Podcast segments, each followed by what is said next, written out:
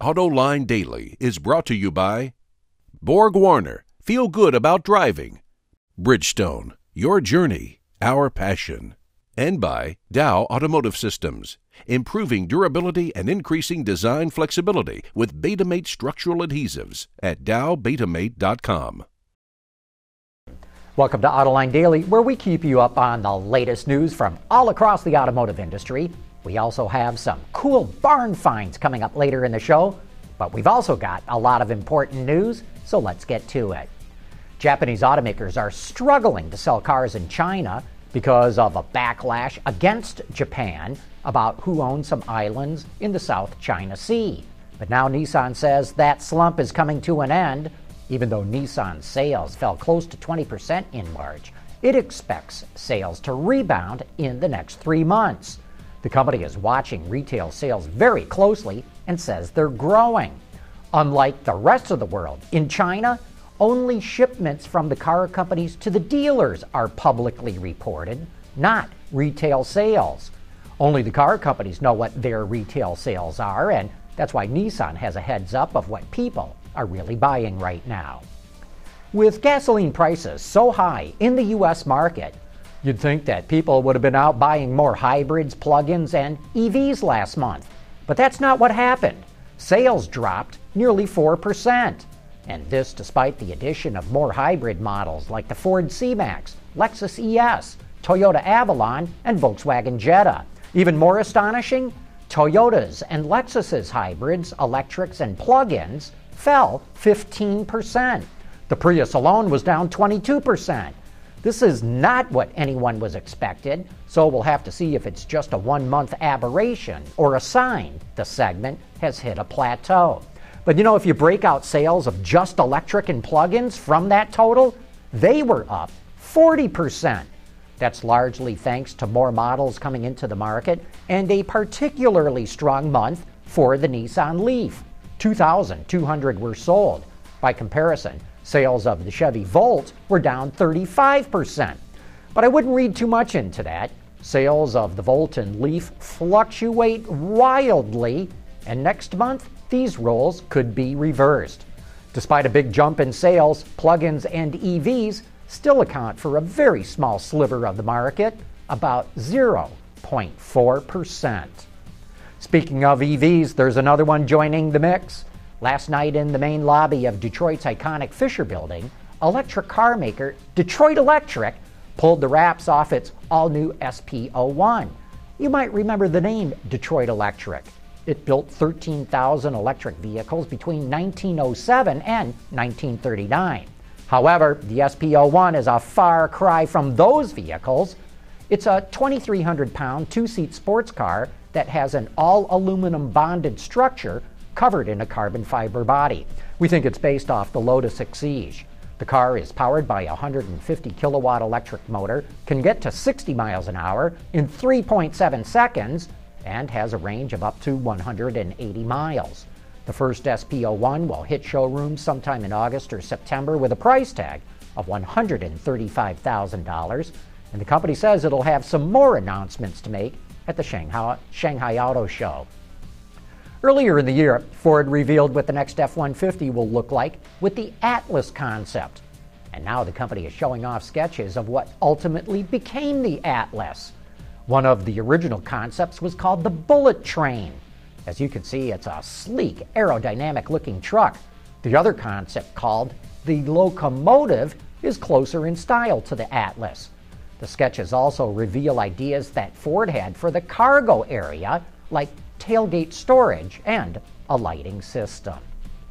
As all you know, we love getting photos of your cool automotive encounters in your everyday life, and this vain edition of Barn Finds comes courtesy of German fan Mirko Reinhardt, who recently returned from a trip to Hong Kong. In addition to a plethora of ridiculously awesome cars, vanity plates, are rampant. Beetle convertibles are popular, both old and new. In fact, this one is a self professed babe magnet. All right. And wouldn't you like to have a license plate number this easy to remember? The guy in this Mercedes is just begging for a bout of road rage when he cuts you off. Ha! By the way, the rumors are confirmed Infiniti is the brand of choice of Beelzebub himself. Meanwhile, the Godfather has fallen on hard times. Toyota, the family choice. Thanks again to Mirko for sharing these. You can get in on the fun too. Send your finds to viewer mail at Autoline.tv. Coming up next, we're going to take a deeper look into the new Jeep Grand Cherokee. Dow Automotive Systems, driving solutions in automotive, commercial transportation, and aftermarket with innovative products like Betamate structural adhesives. Lighter, stronger, safer. DowBetamate.com. Jeep just launched a significant refresh of the Grand Cherokee. The styling for the 2014 model remains fairly similar. There are a few updates to the exterior and interior design, but for the most part, all the big changes are under the skin. And none is bigger than the addition of a 3 liter V6 diesel engine with 240 horsepower, 420 pound feet of torque, and a towing capacity of 7,400 pounds. Its EPA estimated fuel economy is 22 miles per gallon in the city and 30 on the highway for the 4x2 model and slightly less for the 4x4. The Grand Cherokee is also available with a 3.6 liter Pentastar V6 and a 5.7 liter V8. Each engine is mated to an all new 8 speed automatic transmission. I drove the Pentastar V6 and the diesel. Both were impressive, especially the diesel. The V6 was a bit sluggish going up hills, but overall it had more than enough power. The diesel was a blast with its instant torque. The only downside is it's a bit noisy at low speeds, but not really noticeable once you get going. Jeep also added a few new features for the off road crowd. Previous models could control the speed of the vehicle going downhill, now it can control speeds uphill. And the 2014 Grand Cherokee features three 4x4 systems. So, uh, you know, Grand Cherokee is known and has legendary off road capability. And we're going to continue to expand with our QuadraDrive 1, which is a single speed transfer case that has the ability to transfer torque 50 50 front to rear. Then we step up to the QuadraDrive 2. And the QuadraDrive 2 is a two speed transfer case with a 273 low gear and the big benefit between the one and the two is now we can split torque front to rear at 100% rear torque. And then we step it up one more time with the QuadraDrive. And what the QuadraDrive does is it brings in a rear ELSD, which is electronic limited slip differential. Now I can move torque from front to rear and from right to left. So at any given time, I can find the wheel that has the most tractive capability and deliver torque to that wheel, which makes the system basically it's it's unstoppable. I got to drive the diesel off-road. It performed very well and smoothly tackled the mud and rocky obstacles. Inside there's a number of upgrades, mostly with improved materials and new trim accents. It's also got a new 8.4 inch touchscreen. The latest version of the Grand Cherokee is more upscale, and nor is it more evident than with the price.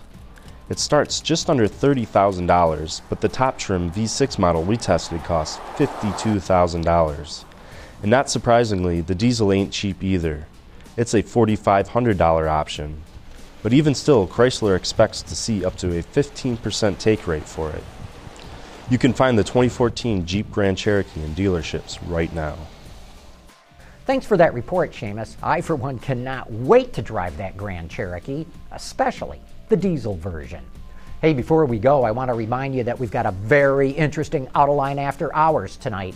Our guest is Kirk Steudel, the head of Michigan's Department of Transportation.